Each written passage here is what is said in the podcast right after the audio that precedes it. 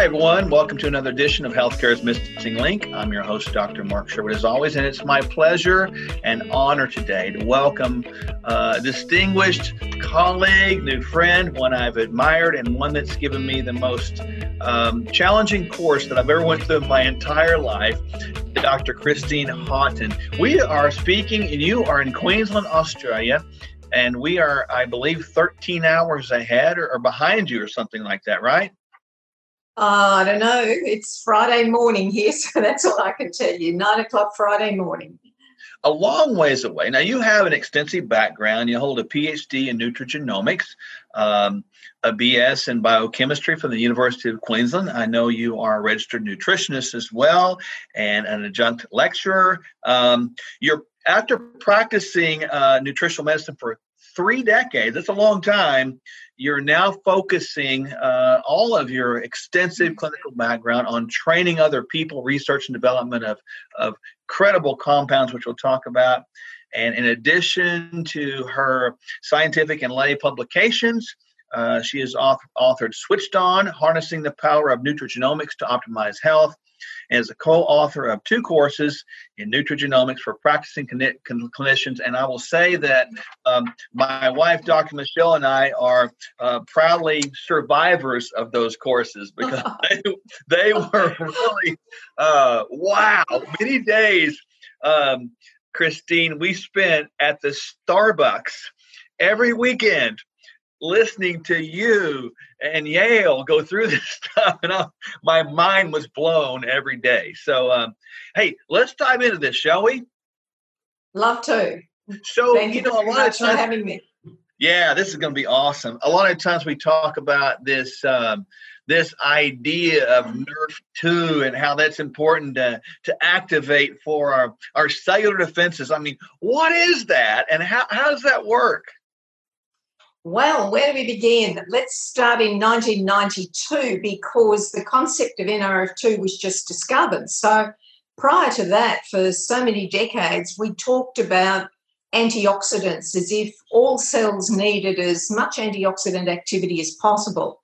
And in 1992, when a group at Johns Hopkins University were investigating NRF2 and discovered the power of broccoli sprouts, this whole concept of nutrigenomics was born. Now, that said, the nutrigenomics term wasn't even coined until 2004. The very year that I left clinical practice, I discovered this concept of nutrigenomics, and really that event has changed the course of my career hereafter. So, in answer to your question more directly, let me just share my uh, screen for a moment and I will show you. My screen doesn't want to share, Mark. Should have it now. Yeah. Okay, there we are. Um, so there we are right. now. There yep. we are. We're right. So what this idea, what this NRF2 is, I liken it to a switch on the wall when you turn on a switch, pretty powerful things happen. So, what's on the left hand side here is a whole lot of foods. Our list of foods here could be manyfold greater than that. But there are chemicals we call phytochemicals in each one of those plant foods, which actually send signals to our cells when we eat them, and those signals activate this NRF2 switch, it then sends other signals to our DNA. And what that does now is to switch on hundreds of protective genes, which all act like a, a bank of genes all acting together. So, mm-hmm. where we used to think cells needed antioxidants to do these wonderfully protective things, we now know that that's not how it works. It's these genes which are switched on by food, turning on the NRF2 switch, that gives cells their remarkable protection. So it's completely changed the way we think about nutrition. Where the DNA connection comes in in practice is like this. So there's a human cell, let's say, there's some DNA over here. So if you're going to eat um, a health promoting diet, those molecules in that food eventually break down, they're digested, and end up talking to our DNA. That alters gene expression. What that does now is to switch on our own production of our own antioxidant enzymes, which are literally millions of times more potent than any vitamin C or E or any other uh, antioxidant that we're used to taking as a supplement switches on our energy production, our detoxification mechanism. So, this was a huge revelation when we realized how cells work. But the corollary to this is the fact that if we eat junk food, that food is also sending different sorts of signals to our cell and to our DNA. And those signals now promote inflammation, oxidation, and chronic disease. And really, in a nutshell, that's what nutrigenomics is it's food molecules talking to our genes. So this is where we're talking about a big time, where it's food is medicine, right? I mean, this goes back it to is. Hippocrates' original statement. And uh, where did we go wrong, Christine? Because this is not talked about as a baseline and fundamental foundational uh, place in, in clinical work today, as a, as a general rule. It's not, except for those of us who work on the fringe, if you like. Uh, but you will notice it in the last year. So, all this focus on protection and prevention against COVID 19. Mm-hmm. Have you heard one word of health or nutrition message coming out of any of the public health authorities? Because I haven't. Not a single word. We're masking, we're distancing, we're washing yeah. our hands not a word about the power of food. And really, That's, human bodies are made out of the food they eat.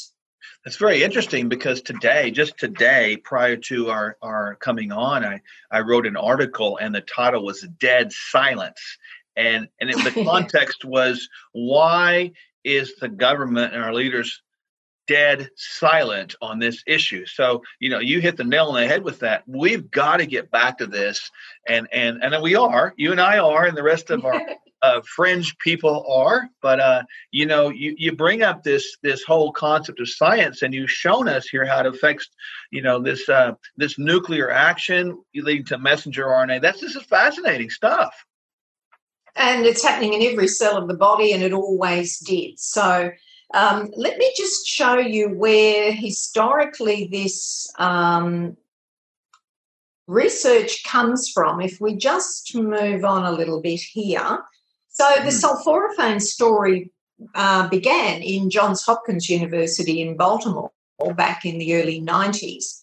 And Professor Paul Talalay, who died just last year, a remarkable man who was the one who discovered that these broccoli sprouts, these tiny little plants, had such extraordinary ability to activate cell defenses. And here was his first paper on the subject a major inducer of anti carcinogenic protective enzymes um, from broccoli. And as it turned out later, it was the broccoli sprout that really held all the power, not so much um, the vegetable, but we can have a look at that a little bit later. Mm-hmm. Um, and from that, just an, an, enormous amount of research. Initially, they were working on protection against cancer, which we call chemoprevention, and um, discovered that although we know that plant foods in general are protective against diseases like cancer, mm-hmm. um, and the cruciferous vegetables, of which broccoli is a member, are the best uh, researched in terms of their ability. And then we went to the next stage where we started to look at particular mechanisms. So in the cell, there's this detoxification pathway that we call phase two detoxification. And there's a the final enzyme in that chain is one called quinone reductase. Doesn't matter about the name, but quinone reductase stands just as a sentinel just before DNA and protects DNA from um, mutagenesis. So mm-hmm. if you want to be sure you don't corrupt your DNA, it's quinone reductase that does the work. So we need um, high functioning phase two detoxification enzymes for that to work. And that was one of the first things that the Talalay group discovered. Um, and in terms of finding out why it's chemopreventive, well, largely because it's a very powerful inducer of this quinone reductase. Then they went on to say that sprouts of many broccoli cultivars contain negligible quantities of indoles, uh, which predominate in the mature broccoli vegetable, and may give rise to products like indole 3 carbinol, which mm-hmm. is used commonly as a supplement. But Talalay show that in some instances it's actually enhancing tumorigenesis. So again, he looked at the fact that if you're looking at the sprouts and you're looking at the sulforaphane, very small quantities of sprouts are so potent in their cancer protective effects that they're much more beneficial than looking at the mature vegetable in the same way. Mm-hmm. So, why does that happen? Well, first of all, um, broccoli sprouts are between 20 to 100 or 20 to 50 times more concentrated in this ability than the vegetable. But it works like this. So there's actually no sulforaphane in the broccoli sprouts. Mm-hmm. What is in the sprouts is this inactive precursor called glucoraphanin, an enzyme called myrosinase. And when you bite or chew the plant, the myrosinase enzyme now acts on the glucoraphanin precursor that produces the sulforaphane, which is the bioactive compound. Problem is, sulforaphane is quite unstable, so there's no such thing as a product that contains sulforaphane. Uh, even though there are products on the market that say mm-hmm. they contain sulforaphane, if you see that on the label, you know that that's nonsense. Um, and the manufacturer doesn't know what he's talking about mm-hmm. unless there's some particular technology that has stabilized that sulforaphane. So we're talking about 100% whole foods, nothing added, nothing but water removed. Mm-hmm. So therefore, if you have a whole sprout and you kill the myrosinase enzyme, you don't get any sulforaphane. And unfortunately, many of sorry. How, how, how is the how would one kill the myrosinase enzyme in the you heat it you, you just heat it, heat it. and wow. the vast majority of broccoli sprout supplements in the us are actually not broccoli sprout supplements they're broccoli seed extracts now that sounds like that's not much difference it's extremely different so what the manufacturers of those products do is they take the seeds and they uh, kill the myrosinase enzyme and they're really extracting now this glucoraphanin because that's mm. what you're buying. And for a long time, they call this um, sulforaphane glucosinolate. They simply made up a name, which is a, sounds like it's a science chemical term. It's not. It's a marketing term. Um, and in fact, those products don't produce any sulforaphane. Mm.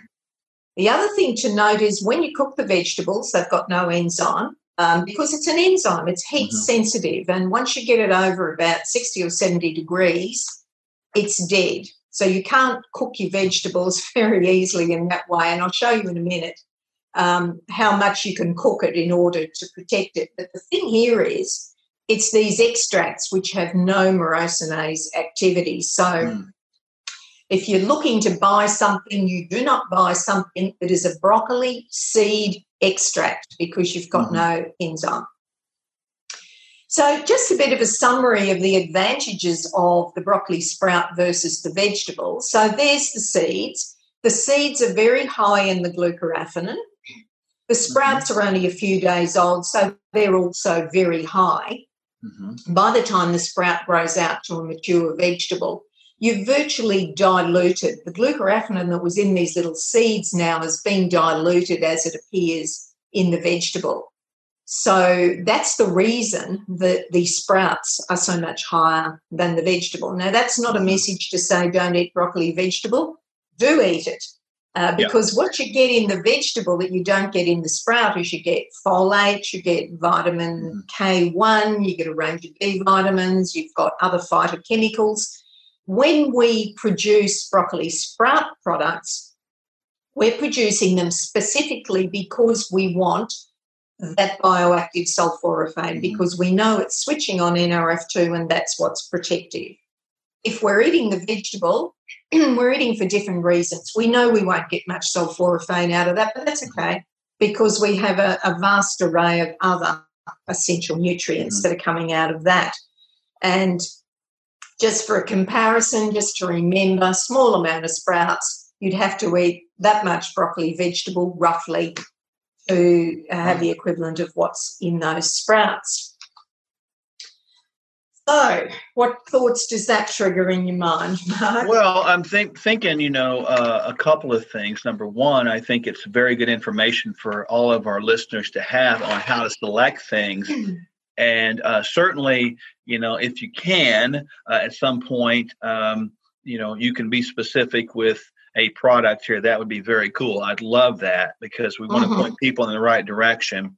So that's one thing. And then the second thing is, it, you may get to this thought a little later on, but you know, we take this uh, very concentrated broccoli sprout powder that has the sulforaphane yield to it, upregulation of NRF2, uh, which is good. That's kind of your, your nuclear defense, I call it. But at that mm-hmm. point, can you, is, is there such a thing as being too perpetually upregulated NRF2, or does it kind of balance itself out?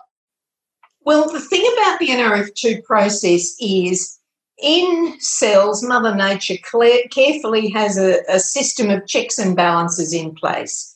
So if we're working in a way that we're supporting Mother Nature, not fighting against her, and I'm, when I say supporting, we are just providing food in as natural form as possible. Nothing's mm-hmm. added, nothing but water's removed. We are just having a food, and Mother Nature knows perfectly well how to deal with foods and how to ensure that the checks and balances maintain levels as they mm-hmm. should do. Um, because when you when you hit the NRF2 switch, it's not like you've jammed your foot on the accelerator and it stays there. Mm-hmm. Um, there's constantly a little bit like a race car driver. He's tipping his foot on the brake and the accelerator's down and tip, tip, tip, and, and this moment to moment modulation that occurs in cells. That's quite different from taking something like a handful of synthetic vitamin C tablets and jamming that into human cells. Mother Nature has never seen that. That that doesn't occur anywhere in nature. There's nowhere in nature you can take a thousand milligram dose of an isolated synthetic synthetic molecule like ascorbate. So I try to look at, at models that are mimicking what nature does because I know those internal modulating, modular, modulating processes are in place to correct what's happening. So, that's interesting because you know you know I know that um, you know in, in my world where um, act, activity, exercise, and all that, there was a lot of uh, push for antioxidants, and you'll probably get to this, but I know there's studies out there that say that doesn't help at all and actually can hurt you uh, over time. And so this is something I'm guessing that that every person on planet Earth should be doing, right? Well, they should. And if if you never had access to broccoli at all, which lots of people in the world probably don't, right. how would they activate their NRF2? Well, if they're eating a whole, um, well balanced diet, whole food, unrefined, lots and lots of plant foods. We say 600 grams of, of fresh, um, non starchy plants a day is the ideal benchmark. And I'm saying that because there is a study to support that quantity. If you're doing that, um, you're getting fresh air and sunshine and even modest exercise. They're all the things which are upregulating NRF2 naturally. So even if you never heard of broccoli, that's how Mother Nature does it. Mm. What we're doing by using a broccoli sprout supplement um, and the Enduracell supplement, which we developed in our company CellLogic, is we've developed a supplement which provides a dose that matches the doses that uh, have been used in successful clinical trials. Mm-hmm. So we're looking for a medicinal dose. Um, we're not necessarily telling anybody, or we're not telling anybody not to eat a whole food diet and do exercise and all those good things. The reality is, we know most people don't. And in Australia, one of the um, most recent dietary surveys showed that 96% of Australian adults do not eat the required serves of fruits wow. and vegetables a day. Mm. And that's including all the vegetarians. So wow. it's absolutely appalling. And we could control so much of the disease in our country and yep. yours and the planet yep. if we were to simply persuade people the value of food. Now, sadly, as we've already seen in the COVID story, there's no incentive whatsoever, not even a mention to look at diet. And yet people are sitting at home um, locked down eating junk food and drinking alcohol in quantities greater than they ever did. And I don't say that critically, I understand perfectly how that happens. But there's not a single word to persuade them that they may be able to improve their chances by changing how they eat, and not to mention all the chronic disease. I mean, in Australia, we've had about 800 COVID deaths mm-hmm. um, throughout this year, and I know that's nothing to your 200 odd thousand or so on.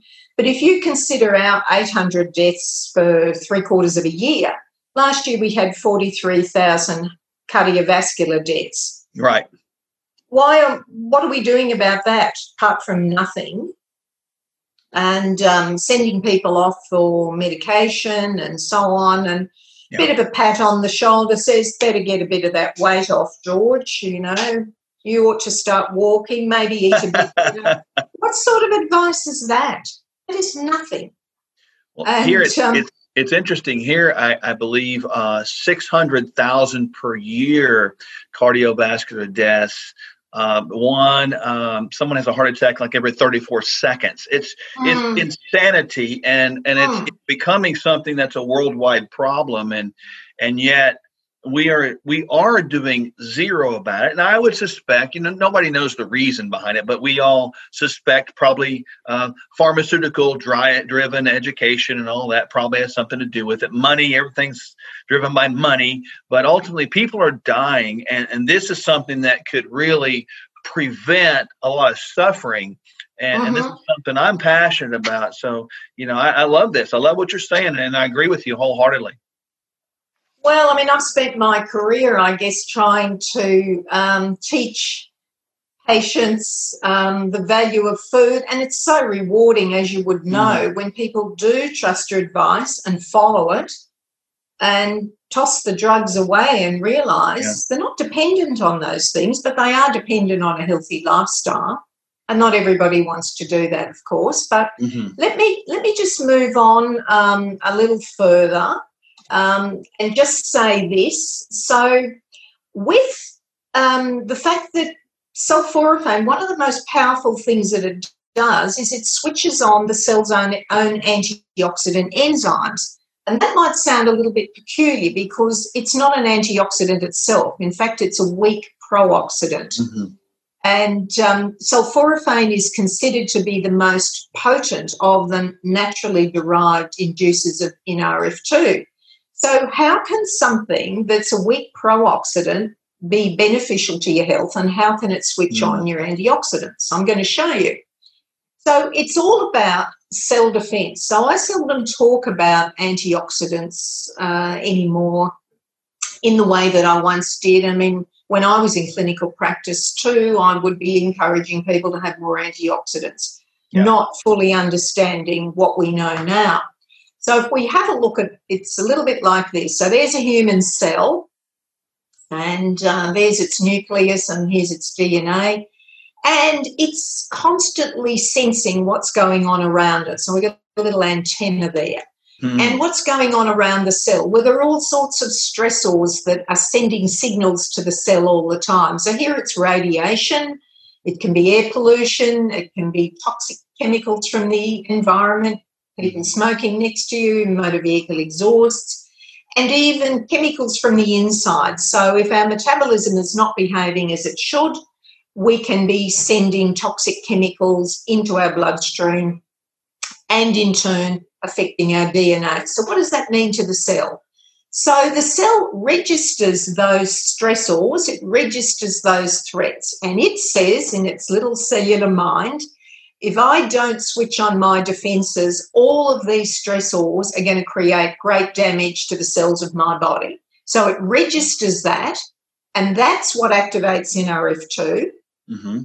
Then it talks to the machinery of the cell in the nucleus and now switches on all of the production of all these protective enzymes. So these could be antioxidant enzymes, detoxification enzymes, enzymes that make glutathione, enzymes that pump out waste materials, and so on and so forth. There's 200 or so uh, that we know a fair bit about.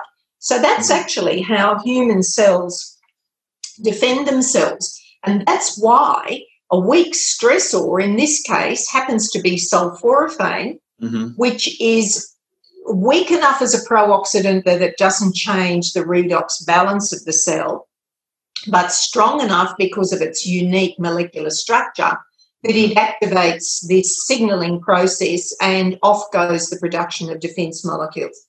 Pretty clever, really. Now it's a, it's just, amazing. Yeah, I'd say clever. Amazing. It's amazing. Just mm. amazing.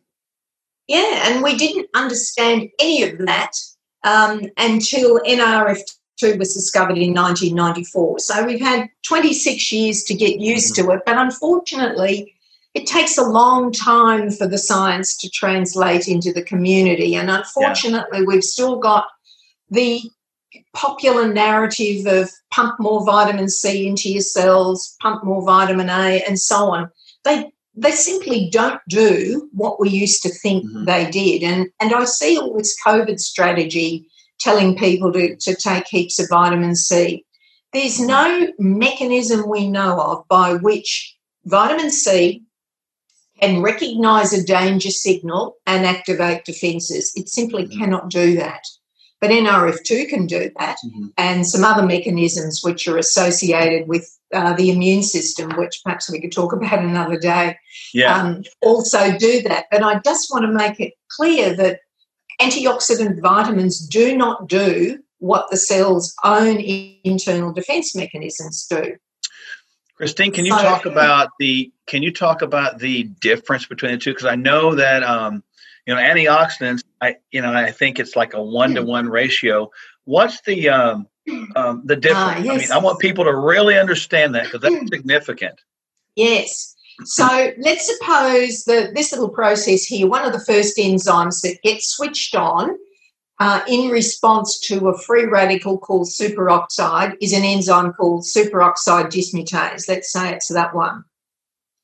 So superoxide dismutase can quench literally millions of free radical species per second. That's millions per second. If you've got a vitamin C molecule and it's bumping up against some radical species in the cell, it quenches one radical species and then it's finished. it's become oxidized itself. So that that's the power of it. And I'd just like to talk about um, exercise again because you referred briefly to exercise before, and you mm. probably remember a study that was in your nutrigenomics course. There was a German group um, in 2009 that decided they'd find out what would happen if we gave um, young, healthy men in the say 20s, um, 1,000 milligrams of vitamin C a day and 400 units of vitamin E. So, what they thought they would do is because uh, athletes always want to take antioxidants, old right. narrative.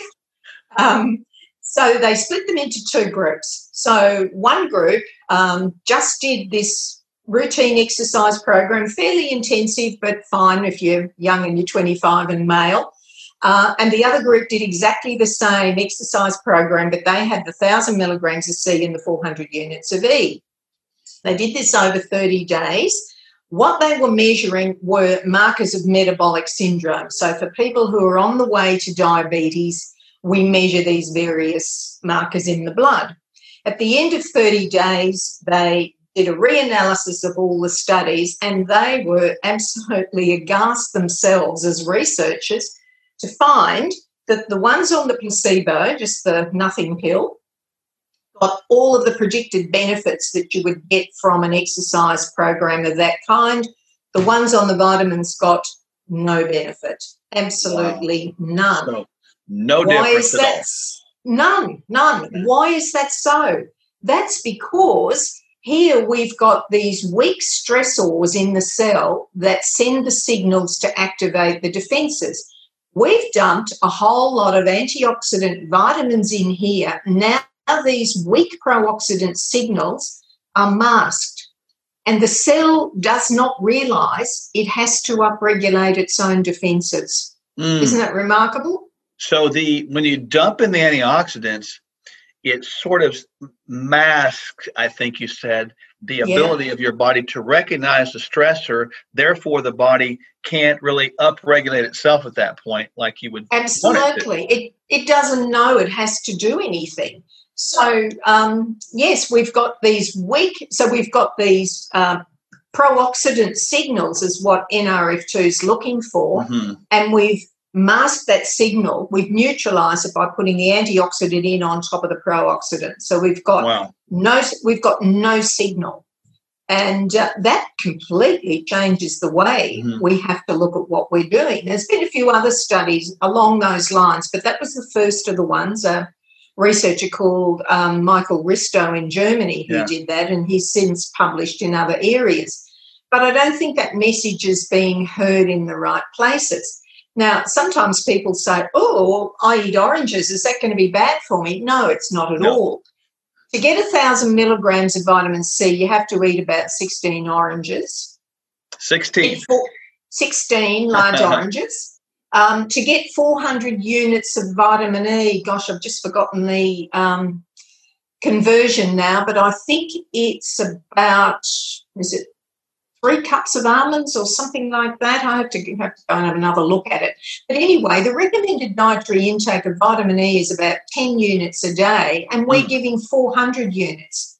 Nowhere in nature is it possible to get 400 mm. units of vitamin E a day? Yes, you could eat 16 oranges, you probably wouldn't.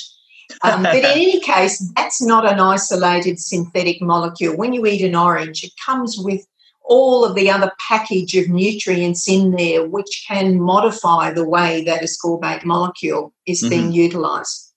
There's lots more we have to learn in this area. Um, yeah.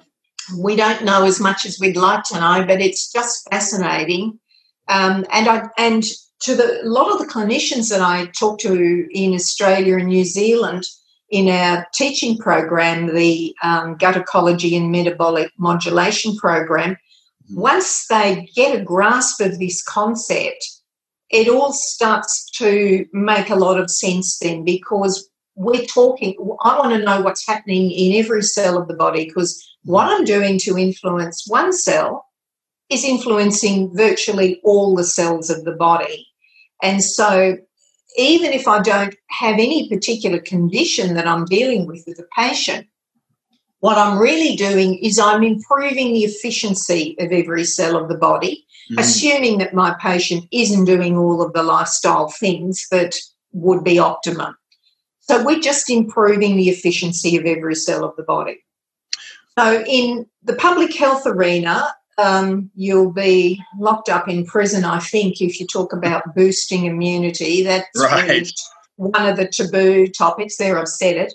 Um, and I don't use that term myself either because technically it isn't correct. Mm. But I understand that to the non technical person, talking about boosting immunity has a has a meaning of some description. So it's a bit of semantics and splitting straws. But ideally, if we are giving our cells everything they need to function at their peak, the immune cells will come along for the ride as well. And we surely must be in a better place if we are looking after the, the function of our cells.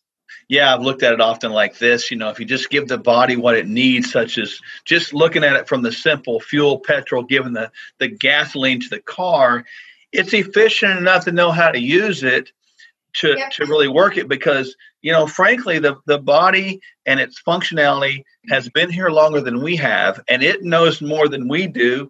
And every time we look at something like this i am completely floored and in awe of all the things that we know but moreover all the things we don't know and all the absolutely. it's fascinating to me. I mean i want to know more you know well, which is why I'm glued to reading scientific journals. Um, probably far too many hours that are really good for me. But it's it's fascinating, and and the work is just accelerating at such a great rate. I see my role largely in being able to take some of that complex science and translate it into language that people can understand, and more importantly, translate it into practical strategies that they can implement. And, well, I would tell um, you without question, uh, Christine, uh, you know, the language you use and the style with which you communicate, uh, both my wife, Dr. Michelle, and I have have taken that and communicated it to all of our 8,000 patient base, and um, it's made it where they can understand it. So you've taken the complex, made it understandable. You didn't take the complexities out of it, but you made it understandable to to the layperson, and and it's it's great. This is the way we should be communicating to our, our patient base. Well, I'd like to think so, and and I also look at it like this: that um, as you mentioned too, Mother Nature knows what she's doing far more than, than we do. And I think what we try to do in modern medicine is we try to micromanage what's going on inside human cells. We have absolutely no ability to micromanage the subtle moment to moment um, feedback mechanisms. You know, you, you influence something and it has a spin off elsewhere in all these complex pathways. I like to take the view give Mother Nature her toolbox and then stand back, get out of the way, and let yep. her do what she needs to do without micromanaging. And, you know, I see so many of these highly synthetic supplements appearing on the market and one's better than the, the last one and the next one, and there's always some subtle reason you've got to buy this one over that one. Get out of the way. We don't know what we're doing. We no. haven't got a clue. Uh, and look, I've seen this with NAC. NAC is just takes the world by storm. It was developed as a means of um, well, protecting people from death if they had acetaminophen or paracetamol poisoning, right. and it does a brilliant job in the acute care environment. Why do we then think if something's good in an acute care environment, it must be good for day to day use or it must be good for chronic care? We don't know that. Mm. We just assume that. And although there are some uh, impressive clinical trials using NAC in mental health issues, NAC is uh, a precursor to the molecule glutathione. Mm-hmm. Why would I want to give that when I know that if I switch on NRF2, I've switched on all the genes that govern the synthesis of glutathione in the cell when the cell wants it, not when I choose to dose mm-hmm. at 10 o'clock or 3 o'clock or, or whatever happens. So I, I think in many ways, natural medicine uh, is moving too far into what I call pharmaconutrition. There's Good. a little division between pharmaceutical medicine and nutritional medicine, and I'm calling it pharmaconutrition, mm-hmm. Where we're just trying to micromanage and we're meddling and we do not understand. So, I like the more you know, the more that. you realize you don't know. Yeah. I like the way you put that because here we, we use the term uh, green pharmacy or polypharmacy, the same idea. And, and mm-hmm. truly, the body, um, I think we agree that um, we need to get out of the sort of reactionary mode and get into the proactive mode and let it do what it's been doing for the existence of time. It mm-hmm. fights diseases. It, it it kills bacteria when necessary. It it eliminates virus um, activity in our lives and it's able to defend us or we wouldn't be having this conversation today exactly exactly now that's not to say that modern medicine doesn't have a place so don't right. misunderstand me there yeah. Um, you know, we've all taken a prescription for whatever for some sort of a, an acute situation, and thank goodness we've been able to do that. But it's just the total reliance on it that really distresses me. I mean, we mentioned cardiovascular disease before, mm. and you said 600,000 yeah. deaths a year in, in the US and 43,000 here. Statins are, you know, they're, they're the prescription drug of choice. And when you really look at the data on that, you look at how the safety studies were done mm. and you look at the side effect profile and the fact that they're not really treating the upstream cause of the problem. if no, individuals had access to that information, not everybody would want to take it, mind you. Lots of people just want to pop a pill. But for those who really want to understand how can I fix my body, it got like this for some reason. We know cardiovascular disease has a huge dietary component. Mm-hmm. Um, so if we can just unravel some of that to the point where we've optimized whatever we've got left, lots of people would take on that advice if only they knew where to get it. Christine, do you think that, and this is just a, a, a obviously a purely hypothetical, thought-provoking question, do you think that we as a world population, because we haven't addressed this upstream nutrigenomic process, do you think we're creating a population that's aging too quickly or aging too rapidly? We would have to, I would say, mm-hmm. um, be doing that. We would have to. If I just click forward onto this slide here, um, this is a, a, Korean professor, Young Jun Surh, who's fairly well known in this arena. Um, and he talks here about NRF2 as a master redox switch in turning on the signaling involved in the induction, blah, blah, blah. Um, there's other studies that go on past his, talking about master redox switch, who also talk about it as the master of the aging process. Because what you're really doing with NRF2, you are just ensuring that your cells are operating at that peak. Now, given that we don't have dietary deficiencies, that's a mm-hmm. given. Mm-hmm. Um, but you can do the best you can with your cells if you can activate NRF2. If it's mm-hmm. not functioning as it should, yeah, you're going to age um, faster because you're going to be generating a lot more inflammatory cytokines. Mm-hmm. if you think back to the very first image I showed you, where we had the healthy food switching on the protective genes and we had the donuts and whatever the junk was down in the lower left of that slide, um, that's switching on the pro inflammatory molecules. I mean, that's a very simplistic view of what's happening, but it, in truth, that's it. That is the message in a nutshell. That is nutrigenomics. Eat the junk, you turn on inflammation, don't eat it, you're going to reduce inflammatory markers.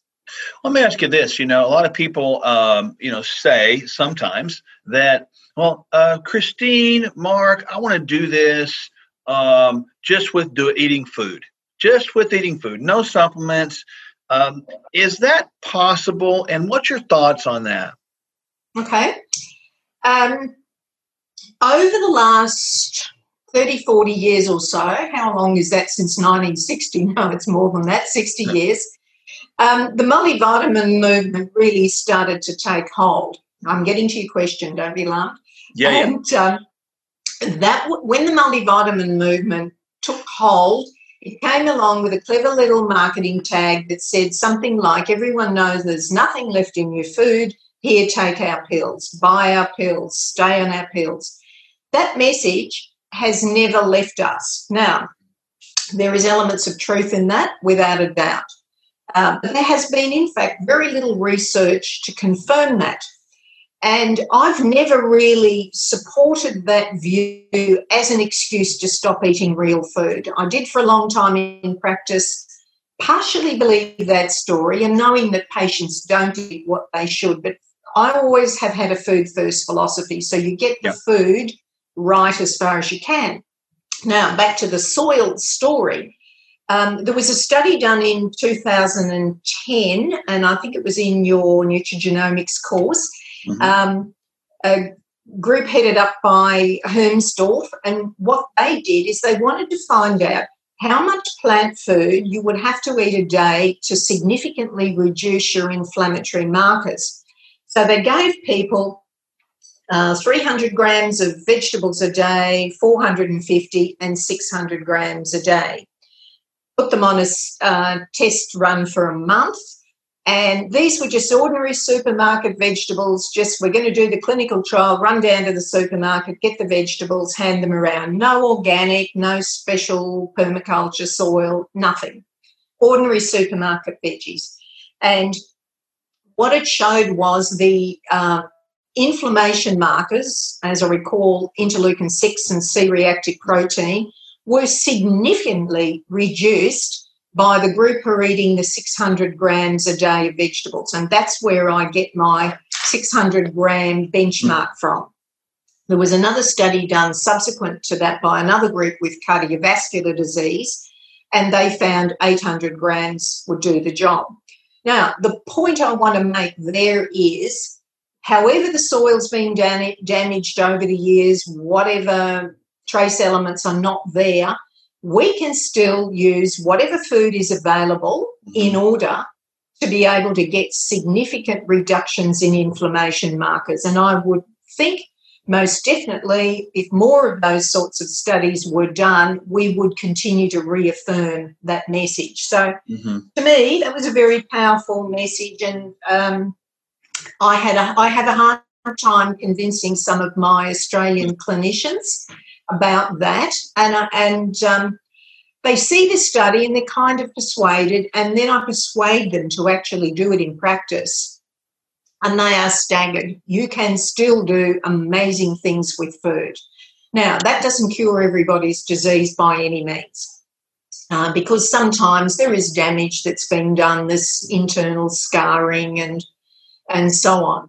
Um, and we do use well chosen nutrigenomically active supplements to speed things along. But that diet is the core of what I recommend doing. So, I love that. Um, that makes a lot of sense. Yeah, that's good. And, you know, I think that. Um, you know, a lot of our listeners that um, you know some of them have been through our clinic here where we are there's a there's a big empty uh, vase out in the front of our lobby with pill bottles that are spilling over the top of it that are empty, and and they want to know how you did that. And sometimes um, I don't have the answer. I just know that when you eat real food and get out the crap, the garbage, um, good things happen, and the mm-hmm. body begins to respond, and all of a sudden now you have dysfunction and disease becoming functional and peace. And I and and sometimes I don't need to know the answers, but I echo what you said and and affirm what you said. It's right. Food first. Yes, and since um, you did that training course in nutrigenomics, I've I'm on a different bandwagon as well now, um, and it's the fact that we have a new food group, or we should have, and it's the probiotic fermented foods. Mm. So I teach a lot now about foods like kimchi and sauerkraut and kefir and, and those sorts of foods. Uh, they are very therapeutic. And we've begun to realize that probiotic supplements don't do a lot of what we thought they would do, but these fermented foods will, and they're cheap, and you make them at home.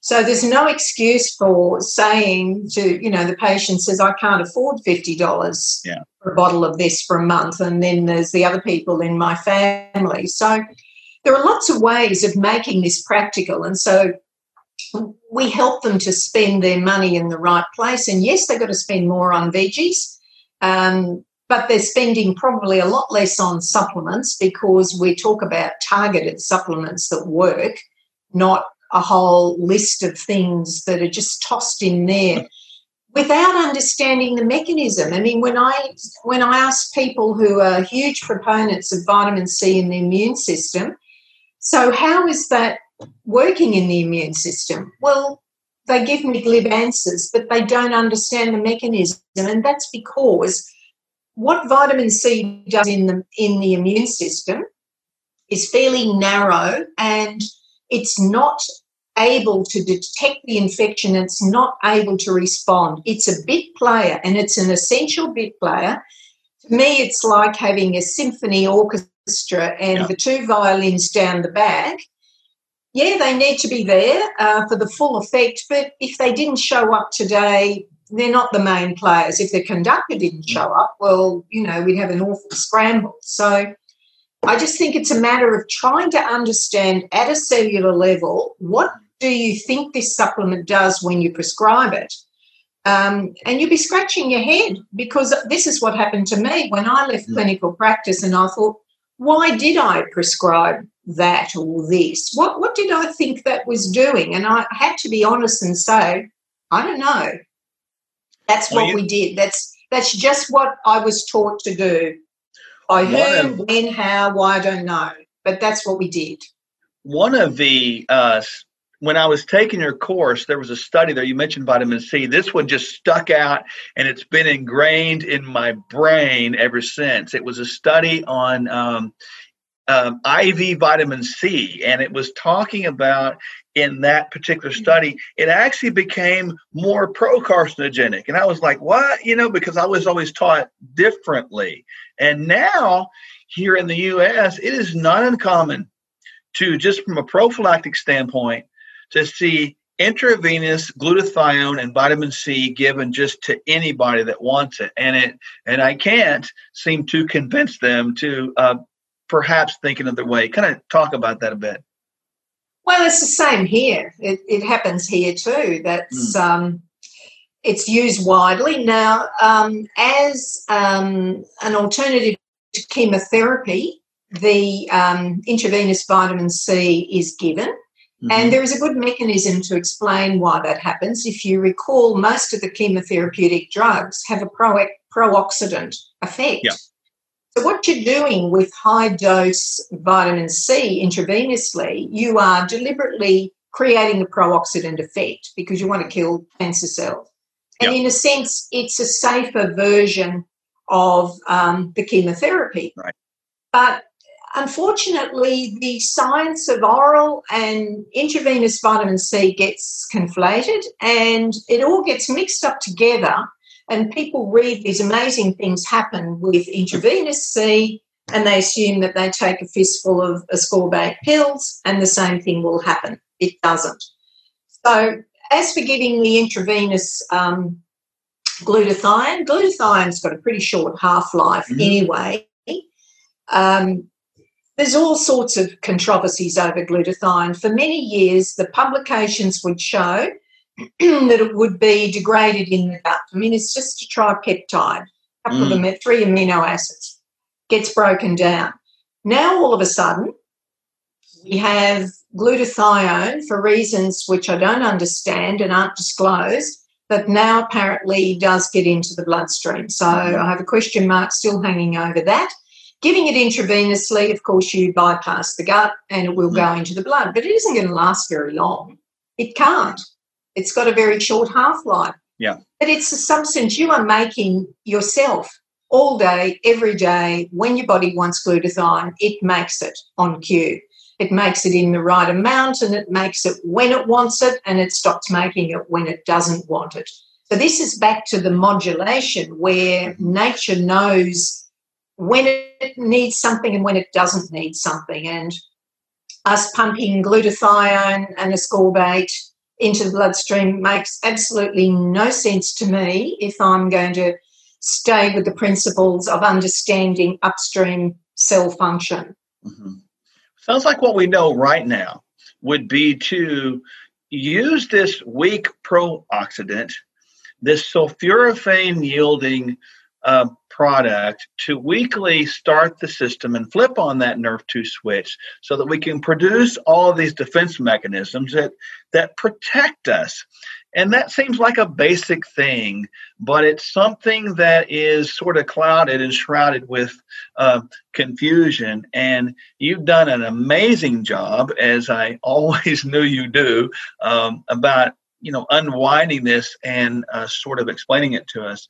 Um, i would certainly love to um, uh, do this again and, and even get into the immune side of this thing because there's a lot of stuff we discussed sort of pre um, interview today that I think would be fascinating in this current climate in which we live. So, um, Christine, there's people out there right now that are saying, okay, okay, I got it, I got it.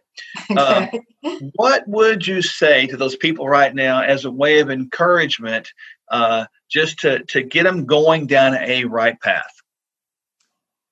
I think step one is go and have a look in your pantry and have a look in your refrigerator and seriously take all the junk out and put it on the bench and decide what you're going to do with it. I won't I won't tell you what to do with it. I know what I would do with it. But, but the other thing is seriously, I I get people started on 600 grams of non-starchy vegetables a day. Yeah. And the way we do that is go and pull out of the fridge all of the vegetables you have there, put them on the bench, decide you know what you would normally have in a meal and put them on the scales and weigh them and just see what you are eating mm-hmm. and then fill up that container and find out what 600 grams is and start getting programmed to that now if your normal body weight you can add some starchy veg to that if you're a bit overweight or a lot overweight you just stick with the non starchies. Mm-hmm. But by adding those 600 grams a day, things will start to improve in the right direction and we'll toss out some of the junk while we're at it. That in itself would make a huge difference. You want to go to the next level and you have some conditions which are inflammatory in nature. Most conditions are if they're chronic. You probably want to look at, at um, something like a um, a whole broccoli sprout supplement like mm-hmm. our Enduracell mm-hmm. and um, just start taking that. If you've got lots of gut problems already, you might find you need to take it at a fairly low dose because it will identify weaknesses in um, the organisms living in the gut. And if you've got too many of the bad guys in there, it'll kill them off and you can get a bit of discomfort and bloating and diarrhea in the short term. But we just slow the dose down and we gradually increase that over two weeks up to the normal dose and try it and see. That's all I can suggest. I can't be more specific than that because, as you know, every patient is different and yeah. probably need proper guidance. But start with the pantry and the fridge. That would be the very best place to start. Well, that is um, brilliant. Um, wonderful, perfect advice because, as all of our listeners know right now, um, we we have said that, and it's so refreshing. Thank you for saying saying that again because I want people to hear it over and over again until it becomes uh, solid in their life as a truth that it is.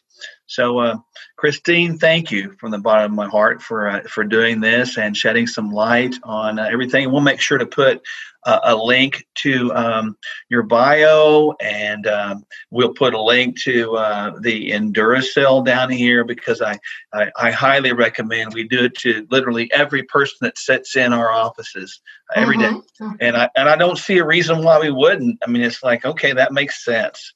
So. Um, really appreciate you and uh, hope you have a, a wonderful day. And uh, man, we've got to do this again. This this this is like a conversation that like goes fast. I love that. It's good.